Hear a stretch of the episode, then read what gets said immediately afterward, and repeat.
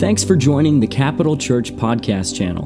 For more resources and to learn more about Capital Church, please visit our website at capitalchurch.co or send us an email at info at capitalchurch.co. Well, good. Good morning. It's still morning. Uh, man, I'm so excited that you made it here this morning. Could you turn to your neighbor and just tell him, hey, I'm so glad you made it? Just go tell him that.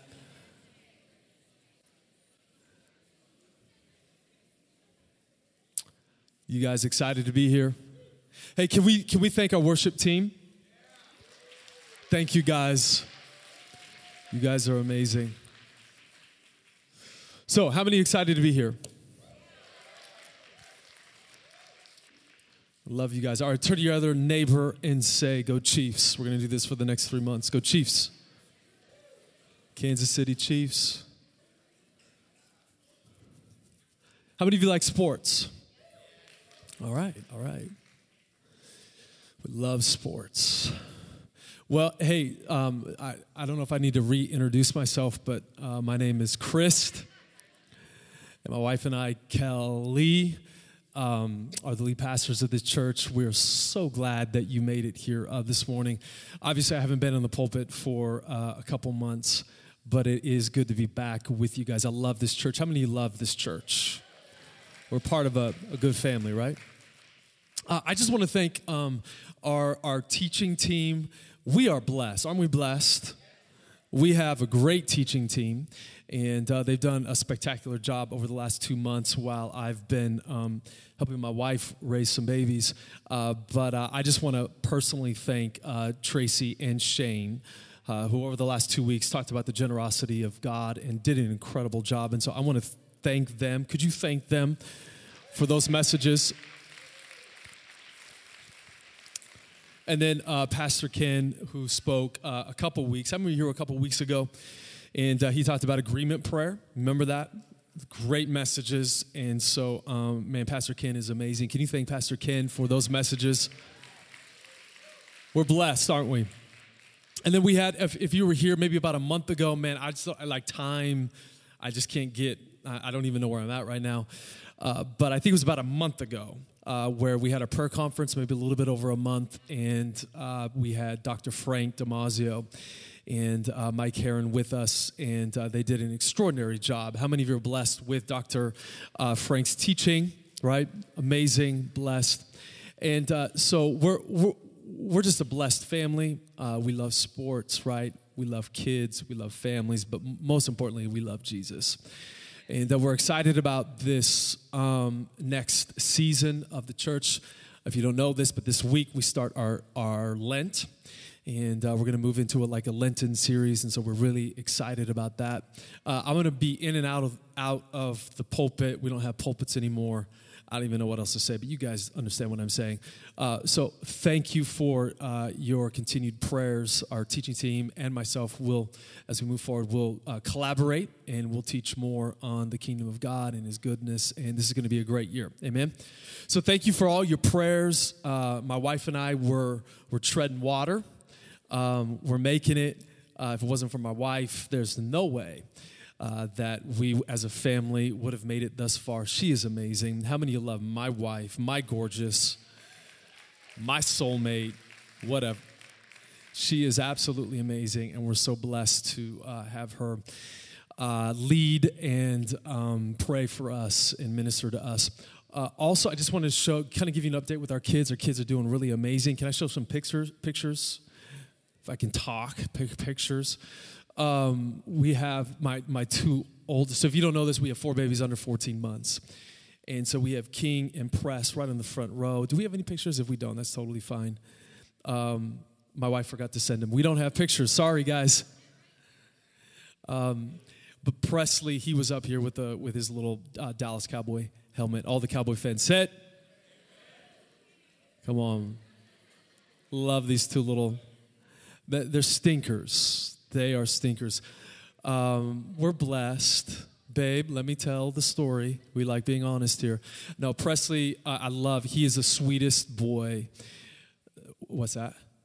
The happiest boy. Um, he had, uh, he has a little, I'll, I'll explain it. He had a little uh, snell. We have like a little snell thing that you actually get on and you ride around. He didn't see it. I had like at the moment three kids, so I couldn't help him. He hit it and he started crying. And he looked at me and I'm like, sorry, man, you're on your own, right? With three babies. He got a little angry, so he hit it once, right? He hit it twice, just pretty mad. He hit it, oh, you want to come to your daddy, right? He hit it the third time, and uh, then he went like this. So he has a temper like his mom, you know. I mean, she just has a wicked temper. No, I, I'm the one that has a temper. But I love it. They're getting strong. And then Kingsley, I just love his little smile. He has four front teeth, two in the top, two in the bottom. He looks exactly like me. And uh, I looked for baby pictures to kind of compare Kingsley with me. And my mom lost all of my baby pictures. Apparently, she doesn't love me. But I found all of Tracy's and all of Rochelle's. So I don't even know what to think about it. I do not know what to think about it. Um, and then our two little babies, uh, we have Wave and our Rye guy. They're amazing, right there. They keep us up all night long. They're they're so cute right there.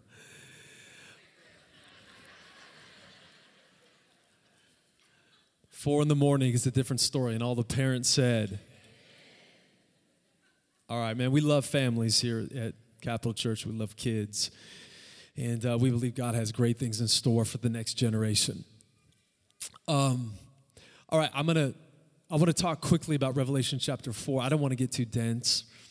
Uh, I, I, just want to share my, my heart. I, I want to help help us navigate difficulties man, most likely in with church statistics, it's, it's pretty obvious that probably 70% of your congregation or your service, people are really struggling with difficult things.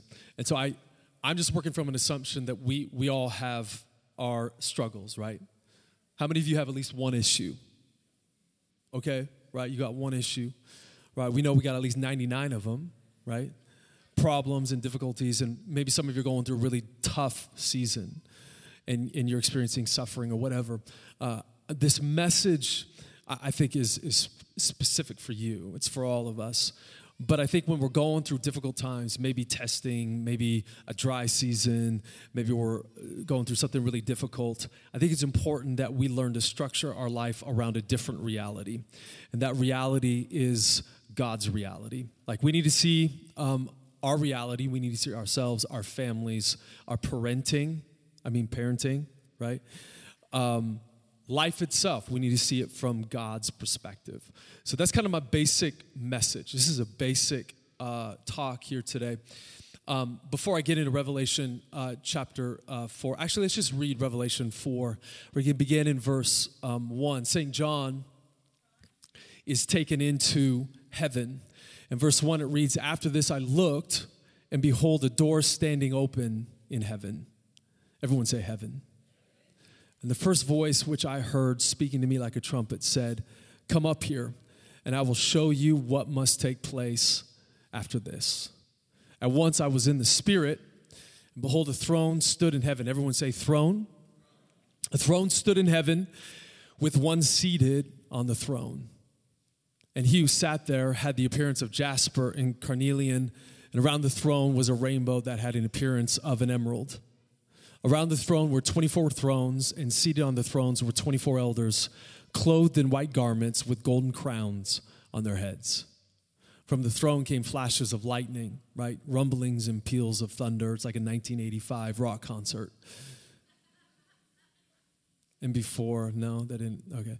Before the throne were burning seven torches of fire. This is kind of a reference to. Um, uh, Isaiah chapter 6 and Ezekiel chapter 1. These are probably like seraphim. In the ancient Near East, seraphim were called burning ones. And before the throne were burning seven torches of fire, which are the seven spirits of God. Verse 6 And before the throne, there was, as it were, a sea of glass, like crystal. And around the throne, on each side of the throne, are four living creatures full of eyes in front and behind. The first living creature like a lion, the second living creature like an ox, the third living creature with the face of a man, and the fourth living creature like an eagle in flight. And the four living creatures, each of them with six wings, are full of eyes all around and within. And day and night they never cease to say, Holy, holy, holy. Holiness is troubled here. Uh, that's significant. Uh, to double something in Hebrew poetry was to make a statement that something was qualitatively different. Here we have God's holiness is troubled, meaning that God's beauty, his majesty is qualitatively different than anything that we've ever experienced. So, holy, holy, holy. Could you say holy? Holy is the Lord God Almighty. How many of you believe that God's Almighty? Who was and is and is to come. He's the tenseless one, right? And whatever the living creatures give glory and honor and thanks to him who is seated on the throne, who lives forever and ever. I want you to check this out. The 24 elders fall down before him. They bow. Everyone say bow. So, would you say there's a lot of bowing in heaven? All right, so this is, I, I don't, I don't, I'm not here to be rhetorical. I'm going to ask the question. I like some feedback. Why do you think the 24 elders are bowing? Reverence. Good. What else? Honor. Did I hear honor right? Yes, that's good. Reverence, honor. What else? Awe, right? I want you, I want you, you, you got to practice some biblical imagination. Imagine that you are getting this kind of vision, right? And you're in just pure or sheer majesty or beauty. I think you would be, you would have a sense of reverence and honor. What else? Any other thoughts? What's that? Thankfulness, hum, humility. Yeah, I think. How many of you think our culture needs a little bit more humility? I think those, those are good. Those are good answers. I think all of those are right. I think all that forms kind of this posture that the 24 elders take. I also like to suggest that the reason why they bow down is because every time that they come up and they see God, they see a different aspect to Him. So there's God. God, you can't exhaust God, right? In His beauty, His majesty, and so they're bowing before Him, and they worship Him who's li- who lives forever and ever.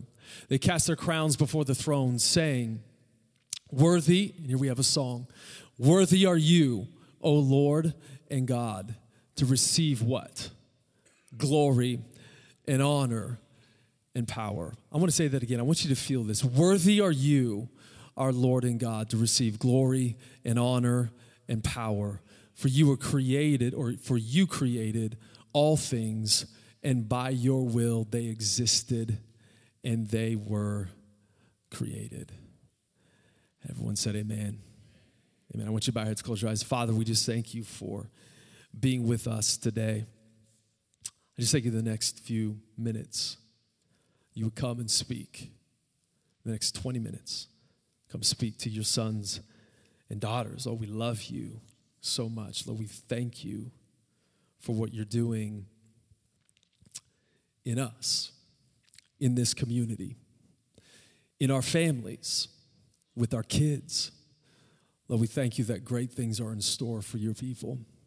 Lord, help us today. Um, get, get in touch with you, Holy Spirit. Lord, I thank you that we don't know you, but you first know us. So we just thank you, Holy Spirit, that you would take this word and you would make it alive in us in Jesus' name. And everyone said, Amen. I don't know if you know this, but my wife was uh, a vegan for a while. This is why I love vegans. I always talk positively about vegans. But we were a vegan maybe for about a year, longer than that, a couple years. Then she went, then she turned to raw foodism, right? She was a raw foodist for a while. So there was a, a good season in our life that we just ate birdseed and uh, we just had, man, it was just the, I, I man, you got to try being a vegan. You will be, so, I promise, so happy. So happy. Um, no, I, man, I love, I love vegans. I told you, if you're a vegan, man, I love it. Go, just go full vegan, whatever. Um, but before my wife was a vegan, she, um, she made soups. How many of you love soup? Okay, uh, she made the best soups and she just put a ton of cream in the soups and meat. How many like meat, right? And I loved it at, at like, you know, being a pastor, some days you have, you have good days and then you have bad days. I loved it on the bad days, I'd come home and my wife, again, she loved making soups. I remember coming um, on some bad days, and as I come into the house, I loved, and some of you probably could relate to this, the smell of a really good soup, right? It just, the aroma was amazing, and it just smelled delicious, right? And uh, I, what, what's, what's amazing about soup, obviously, is that it, sometimes it smells better than it actually tastes, right? If you're, you know what I mean? Like, how many of you love the smell of coffee more than you actually like drinking, right? Some of you are like that. But with my wife, her soups were, they, they tasted like how it smelled, right? And so uh, what I would do is I would sneak, she wouldn't let me see what she was making, but every now and then uh, I would go to the pot and I would try to lift off the, the pot so I could see in what she was making. And again, it was always an incredible experience. I loved the aroma of soup. I, I just, her soups were delicious. And uh, I loved the revelation.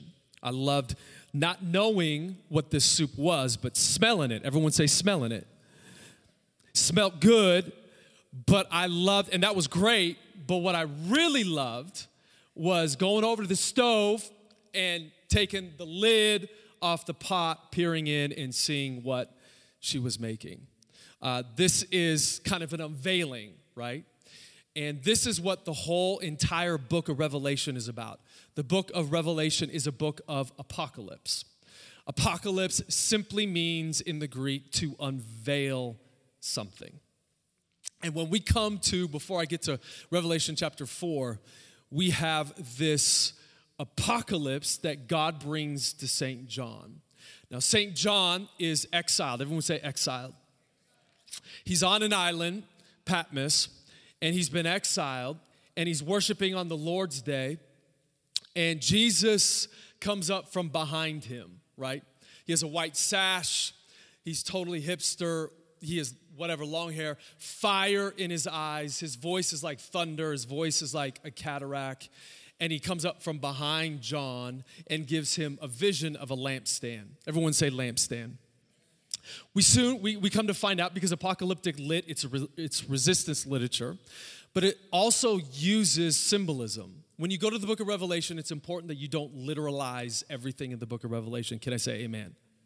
So we're, we're totally against kind of charting out certain things when it comes to the book of Revelation because the genre of apocalyptic works in using lurid symbols to make a broader point about God working in cosmic history. So we have Jesus in this vision that St. John receives in the middle of these lampstands. There's seven lampstands. The entire book of Revelation is structured around sevens. Everyone say sevens. You have seven churches, you have seven bowls, you have seven, it's just a lot of different sevens. And the book of Revelation is a kaleidoscopic, like, um, unfolding drama of how God will put creation to rights. That's essentially what the book of Revelation is about. But the first vision that St. John receives is on Patmos, and it's of seven lampstands, which represent seven churches in ancient Turkey. And we find this in chapter 2 and chapter 3 of the book of Revelation. These churches, now hear me, these churches more than anything needed an apocalypse. What's an apocalypse? Is it zombies walking around? Is it God coming to annihilate the, the space time continuum? Is that what we mean by apocalypse? No. By apocalypse, what we mean, what the Bible means, is that these churches needed an unveiling. This is exactly what they needed. So these lampstands are described in a lot of different ways, but, but St. John makes it very clear in chapter 2 and chapter 3 that these churches are messy. These churches are struggling. Some churches have lost their first love. Some churches are so wealthy that they've kind of embraced this easygoing complacency. Some churches have misused sex. Some churches have embraced false doctrine. Some churches have a little bit of strength and are really faithful, but they're undergoing persecution. So St. John gives us a realistic picture of these seven churches, which I think just represents church in general. Churches are not like Victorian parlors. I've talked about this before. But churches are messy. Why? Well, because we're human. And yes, in baptism and in faith and in repentance, and when we put our trust in King Jesus, yeah, God calls us children of God, right? We talk about this all the time. In baptism, our life is bound up then in the life of Jesus. And when God the Father sees us in baptism, He no longer sees our old self, He sees us as sons and daughters. Can I get an amen? It's really important that we understand that. But with that being said, we are, as churches, we are a mess because we're still in the process of God making us fully human right? And I've, I've used this illustration uh, many times. Churches are like family rooms, right? If you, if you have a lot of kids, we have seven kids, and my wife and I, we clean our home all the time. All the time. And within 30 minutes to an hour, our family room is a disaster, right? There's dirt everywhere. There's a kid half naked, right? Diaper half off right? There's baby wipes all over the place. There's food all over the floor. It's not because my wife and I are slobs, it's because we have kids. And here's the thing as a parent, you have to make a decision, right? If you're married, right, and you're a couple and you want kids, you can either, and this is the decision that my wife and had, my wife and I had to make. You either have a clean home or you have kids. Right? Can I get a witness? So you can't make a, you can't have both, right? I think the same is true of churches, right? And St. John is telling us that these churches are really struggling and they need help, right? Some are addicted to sex, some are obsessed over esoteric theology.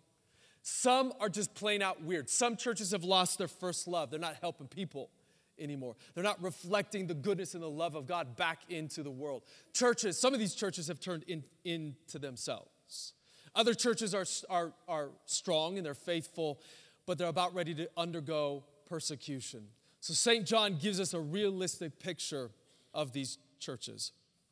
The question that we have to ask ourselves as we look at this vision of St. John in chapter 1, 2, and 3, we have to ask ourselves is where is Jesus? Where is Jesus? Some of you might know the answer. The answer is explicit. Jesus is not outside the churches, these seven churches. He's not outside the struggle. He's not outside the difficulty. He's not abandoning the church. Jesus is in the midst of his people, speaking to them, loving them, caring for them, correcting them, leading them as a good shepherd. God is not in, on this annihilation binge, hating on his people. Jesus is not somewhere out in the sky. Jesus is not somewhere outside his people. Jesus is in the midst of his people. Are you hearing me? And these struggling churches, in all their mess, are embraced God the Father. I, you've heard me say this before many times, and I'm going to get to Revelation chapter 4 here really quick. But man, this is why we're not churchians. This is why we don't believe in churchianity. This is why we call ourselves Christians. Because if you start to idealize the church, if you start to assume that everybody in this room doesn't have a mess and everybody's perfect, and if you follow Jesus, you're not gonna have your issues, and if you're a Christian, you can't Christian cuss in your head, I'll be honest with you. I, with seven kids, I every now and then Christian cuss in my head, okay? right? If you if if you start from a place of idealizing the church, you're gonna be you're gonna be really disappointed. And we've talked about this. If we can just level the playing field, if in baptism, if, if you've been baptized and you've made a decision to follow Jesus with all your heart, Hey, you are a child of God. You are loved by Him with an everlasting love. Hear me, hear me. God is in the midst of his people, that doesn't mean his people are not without flaws. Here's the thing it doesn't make you prophetic. Like, I'm tired, so I hope this doesn't come off as anger. But it doesn't make you prophetic if you go to a church and in within maybe five minutes you can like identify a couple flaws. If I went over to your house and had a conversation in three minutes, I've been in ministry for 25 years, I could probably tell you some things that are a little bit off. My wife, if we asked my wife and we gave her the mic right now, hey, come up and tell us 10 flaws that Chris has, 10 seconds, she could rattle them off. right? It's funny, people like uh, like typing, they're blogging about the church and like, and they, we call this slacktivism, they're slackers right? And they're talking about how the church is this and that, and I get it, and some of what they say is true. But Jesus is not outside the church, Jesus is in the middle of his people. And you need to hear me this morning because some of you are really struggling right now. And maybe you've made bad decisions, or maybe you're just really tired, and maybe you want to give up on church. Here's the good news even though we want to give up on the church, Jesus does not give up on the church. He's right in the middle of his people. So, what? What then do God's people need? These struggling people, right? Well, God gives St. John a vision.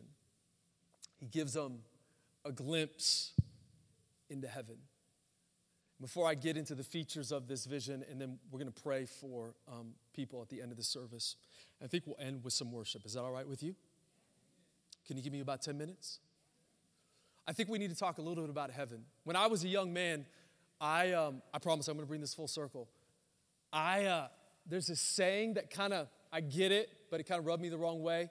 And if, you, if you've been in church a long time, you've heard this saying um, that person is so heavenly minded, they're no earthly good. I don't like the logic because I think the more heavenly minded you are, the more earthly good you are. But I get what they're trying to say, right? Uh, these are the people that, man, they just kind of they go from conference to conference to conference. Bethel comes into town, they, they do the Bethel thing. Hillsong comes in, they do the Hillsong hop, right? They go and experience, they're junkies, right? They're church junkies, and they're just, they're, they're, they're man, their their heads in the clouds, and um, they don't care for their families. Maybe they practically don't pay the bills or whatever, and they don't know how to live their lives on a daily basis, but they, they go to church, right? I think that's that's probably what people meant. I still don't like, um, when it comes to that statement, but I still don't like that statement because I really believe, hear me, it's important for us, if we want to follow Jesus in 2020, that we have to structure our lives around what's happening in heaven right now. A failure to be really heavenly minded will lead, a failure of that will lead not to the good life or human flourishing, it will lead to the opposite of that. I think some people, when they say, hey, man, that dude, that guy, right, he's um, so heavenly minded, he's no earthly good. Some people, and I think it's in the church, they, what they mean is that that person has this Gnostic worldview. Now, it's important for us to understand Revelation 4. Please hear me. Can I just like nerd out on you for three minutes? Two minutes. Five minutes? Okay, can I nerd out on you? Just a little bit of theology. Heaven, usually when we think of heaven, we have a receptacle view of heaven, right? Rather than a relational view. I want to describe that. But by relational, what we mean is that creation itself. Everyone say creation. I talk about this a lot, but just bear with me. Creation is a heaven earth construct. In other words, uh, heaven and earth, they overlap and they intersect in ways that we can't see. Thus, meaning relational. Receptacle view has this kind of triple decker vision of the cosmos, meaning that heaven is like somewhere out in the Milky Way, in interstellar space, behind one of the big stars that Shane talked about last week, right? Maybe a trillion miles away, it's a distant location. Heaven and earth are radically, radically separate from each other. Many people think of heaven that way. Well, when you come to the Bible, the Bible sees heaven more relationally. Heaven and earth relate to each other in, in a tangential sense, they overlap, they interdigitate. Is that a word? they're attached in ways that we can't see. Right? Which behind this, now let me just say this really quick, and I'll get back to what I'm saying. Behind all of this is the idea that this world matters. Right? You go to the book of Psalms, Genesis chapter 1, and you see replete throughout the, the praying and the worshiping of the poets in the Psalter is this idea that this world throbs with God's glory. That matter, everyone say matter? Matter matters. Bodies, brains. Again, I talk about this a lot. Things that we do, watching the Dallas Cowboys lose, even though that sucks, it still matters, right? Like going to Starbucks, doing what we do as humans matters because Genesis chapter 1, verse 28 tells us that this world is, God says, this world is good. The Gnostic worldview is the idea that this world really doesn't matter. What matters is the heavenly one, and we reject that. Let me just say this really quick. Um, if, if you're new to town, if you, this is Northwest, right? That's Northwest, that direction. If you're new to town, I recommend during the summer that you take a drive. How many like summer drives? I love summer drives. And uh, usually, what, what Kelly and I like to do, like around July, is uh, about 8.30 8.45 we'll head out about four miles this way and uh, we find you'll find so much land and you'll find like farmland it's amazing we'll roll down our windows and smell the mint how many love mint? Some of you have no idea what I'm talking about. Um, I love farms. I used to be a farmer. I raised cattle. How many of you bucked hay in your life? I bucked hay for a long time. I'm a bucker of hay. Right? I love love farming. So we, you know, we like to go out and just take a drive. But if you go far enough, you'll find a barn, right? A dilapidated, broken barn, a farm thing. And uh, usually when you see it, you know it's been abandoned, right? Uh, rock chucks, they chuck wood in there. I don't know. Uh, it's usually, you, you just have to let your imagination go, right? You kind of think about the history. It's obviously broken down. No one's lived in it for a while right? It's, it's abandoned, it's broken down, maybe it's infested with rats. There's no way you can live in that barn. In fact, that barn doesn't matter, it's insignificant now. That is what people think about earth. Some people. It's in the church. Well, this world, what I do now doesn't really matter. What, what I do with sex, what I do with money, what I do with power, what I do with my body doesn't really matter. Heaven is what matters the most. And that is not the Christian story. In fact, God rejects that. This world matters. You matter. And what you do every single day matters in the eyes of God. This world, Habakkuk and Isaiah tells us, and you find this throughout the book of Psalms, is flooded with the majesty and the glory of God. Yeah, things have been defaced, but this world matters. That's usually, I think, what people think when they say um, you're too heavenly minded and no earthly good, right? Kind of this, people kind of embrace this Gnostic worldview about how this world doesn't matter, but we know that this world does matter. So you have that. Just hear me. Just nerd out on you for a couple more minutes. And then you have the other side of the coin. You have, when the words of one scholar, we live in a generation of wretched flat earthers. Like, what are we talking about, Chris? Well, let me just explain. Uh, many of you don't realize this, you're not aware of this, but pretty much everyone in this room is a raging materialist. We are consumers. Some of you are like, no, no, no, no, no. Y- yes, yes, yes, yes. Like turn to your neighbor and say, You are a materialist. What does that mean? Really quick. Please, please, please don't, don't, don't get bored here uh, that simply means that we quantify and we place value on what we see as opposed to what we can't see. So we reduce, right? We reduce our lives and we place value and we place worth on the material, right? And we allow the material to form our opinions about everything else.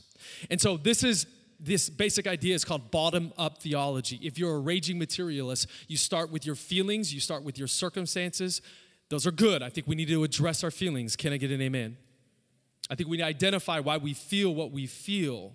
But we need to go beyond our feelings and allow God's truth to speak to our feelings in order to enter into God's peace and His righteousness and into human flourishing. But bottom up theologies, we take our feelings and our circumstances, and feelings are good things, they can be bad things. But we, we work from the assumption that our feelings and our circumstances are ultimate reality. And then we try to get into heaven or we try to get into God's perspective, and that will never stink and work right? Beginning with materialism and then trying to get your head into heaven will never work if you want to um, follow Jesus. If you want to overcome the struggles and the difficulties in your life, we have to work what some scholars call top down. We got to work from God's perspective, what He sees and what He says about ultimate reality, and we allow our circumstances to be subsumed within that. We take everything from raising kids and parenting. You didn't like that first service, love that much, much better. From going to restaurants and having shakes and date nights and watching movies and getting careers and everything that we do here in life. We got to take all of that and we got to place it under God's perspective. So the Bible rejects being only a heaven person and only an earth person. The Bible says and makes it very clear that we are heaven earth people. In other words, we're a community that is structured around this heaven earth construct. So, we come to Revelation chapter 4. What we find at the very beginning is that John doesn't take like a vertical takeoff, primitive vertical takeoff, and fly into heaven. What we find is that this invisible curtain kind of just rolls back, and John can see reality for what it is. He sees into heaven. And what he sees is that heaven is not inert. Usually, when you think of heaven, what do you think of? Really quick. Any thoughts? Talk to me. Clouds a non-spatial temporal place, right? Little little tiny angels, disembodied angels with disembodied harps, right? Doing much of nothing. Right? How many of you want to do much of nothing? No, we're not made for that, right? We think usually we when we think of heaven, we think of like a static place. We think that we're like suspended in like some disembodied um, inactivity. But what you find in heaven is that it's not inert. It's more like a rock concert. In fact, rock concerts are cheap imitations or cheap parodies of what you find in heaven itself. Heaven is dynamic right now. Remember what I said earlier, right? I'm getting out of the nerd out section, but let me go back to the nerd out section. Remember, heaven and earth relate to each other. So heaven is not way out there, but relates intimately with our space. So, right now, in this very moment, what day is it? February 23rd, 12 18. Heaven at this moment looks like what we find in Revelation chapter 4. In fact, when we look at Revelation chapter 4, many people think, oh, this is like the end of time when God annihilates the space time continuum, right? It throws it into a cosmic dumpster fire right? And this is where we all shine like Rihanna's diamonds, right? I, have to say that at least three times a year. But this picture that we find in Revelation chapter 4 is not, is not about the end. It's not a, a future look into our ultimate destinations, destination as, as Christians. This is currently what is happening right now, this very moment. We can't see it. So, heaven is not inert. Heaven is not some distant location, the space time continuum that is altogether unrelated to our life. Heaven is present in this moment. And in heaven, you'll find some distinctive features. Remember, this is apocalyptic lit. And with apocalyptic literature, you would have people that would write in lurid symbols to describe something that was, that was indescribable. So we got to be careful not to literalize this, but we find certain features in this uh, vignette, this heavenly vignette. First, we see a rainbow. What does a rainbow represent? Rainbow goes all the way back to Genesis chapter 9. It's a promise. A promise of what? That God will never destroy earth. Good thing or bad thing? Not a trick question. It's a good thing. And it, it, behind that promise is the steadfast love of God. And then you have emerald, right? Scholars have debated on what this could mean. Emerald combined in a dense way with a rainbow. I think the point is, and I'm taking kind of borrowing from one scholar, that this represents awe, majesty, and beauty, ways we can imagine. So we have the first thing we find in heaven is a promise, right? That God will not annihilate the space time world. We have a promise that God is near. We have a promise that God loves not only creation, but God loves his people. And then we have this depiction of just absolute, sheer majesty. And then the vignette, vignette kind of moves into the throne room, and before the throne, the Ancient of Days, we have a sea. What does the sea represent? We've talked about this before, but the sea represents uh, restless evil in the ancient Near East. You go to Daniel chapter 7, you go to the book of Psalms, and you can find the churning waters as a depiction of where chaotic evil resides. And in this beautiful picture in heaven, we have the Ancient of Days presiding over restless evil itself.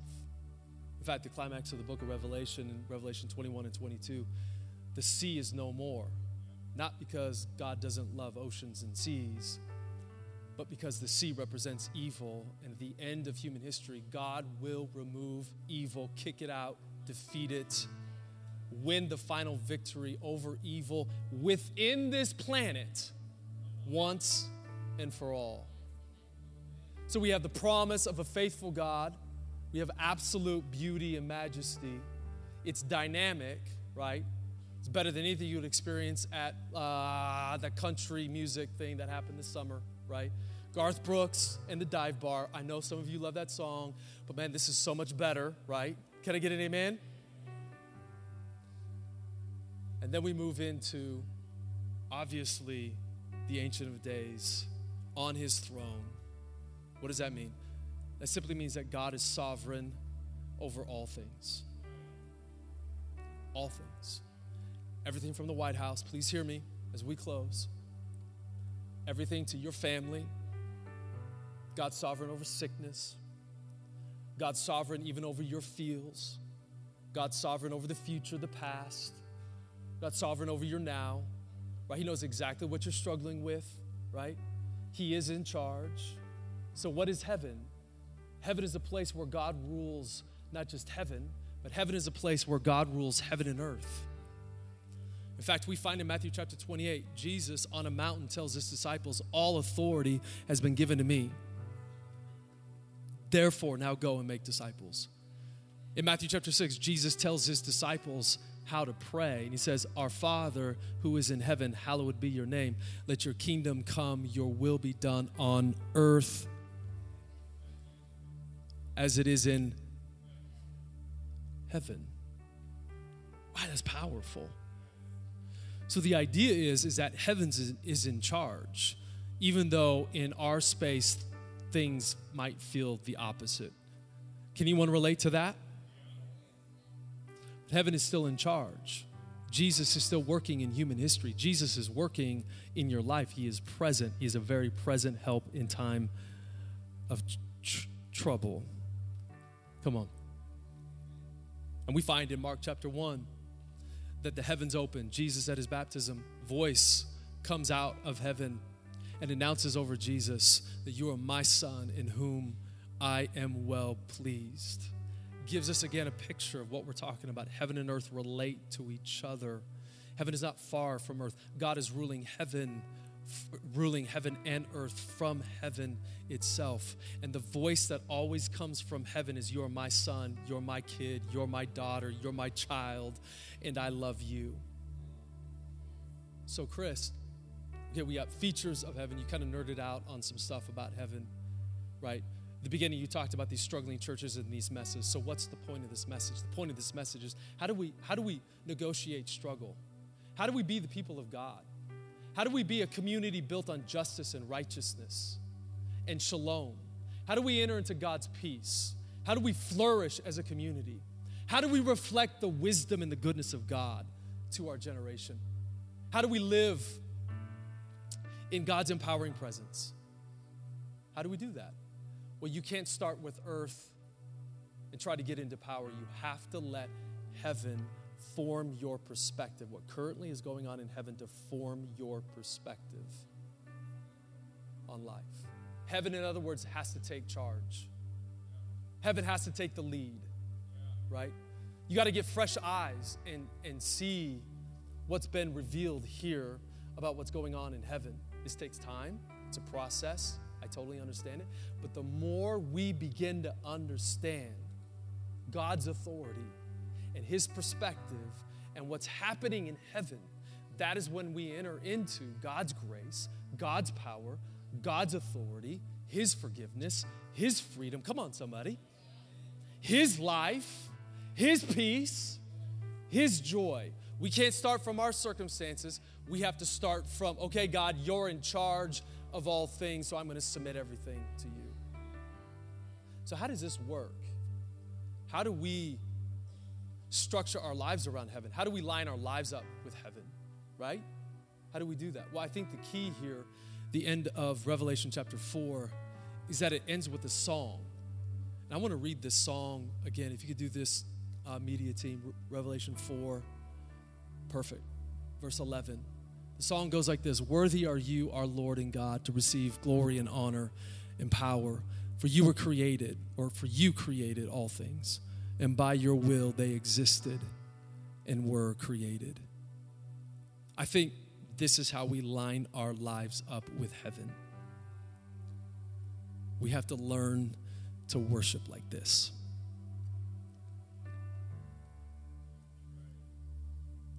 We got to be willing to come on Sundays and open our lives to this kind of reality. We got to learn to be heaven and earth people that straddle heaven and earth and reflect the goodness of God to our neighbors and to people on the street and places of work. And the only way we can do that is within the framework of worship. So the question is, why do we worship? We worship because heaven is taking the lead, and heaven is a mirror and showing us how we negotiate life. This is the apocalypse. This is revelation that the church has received, right?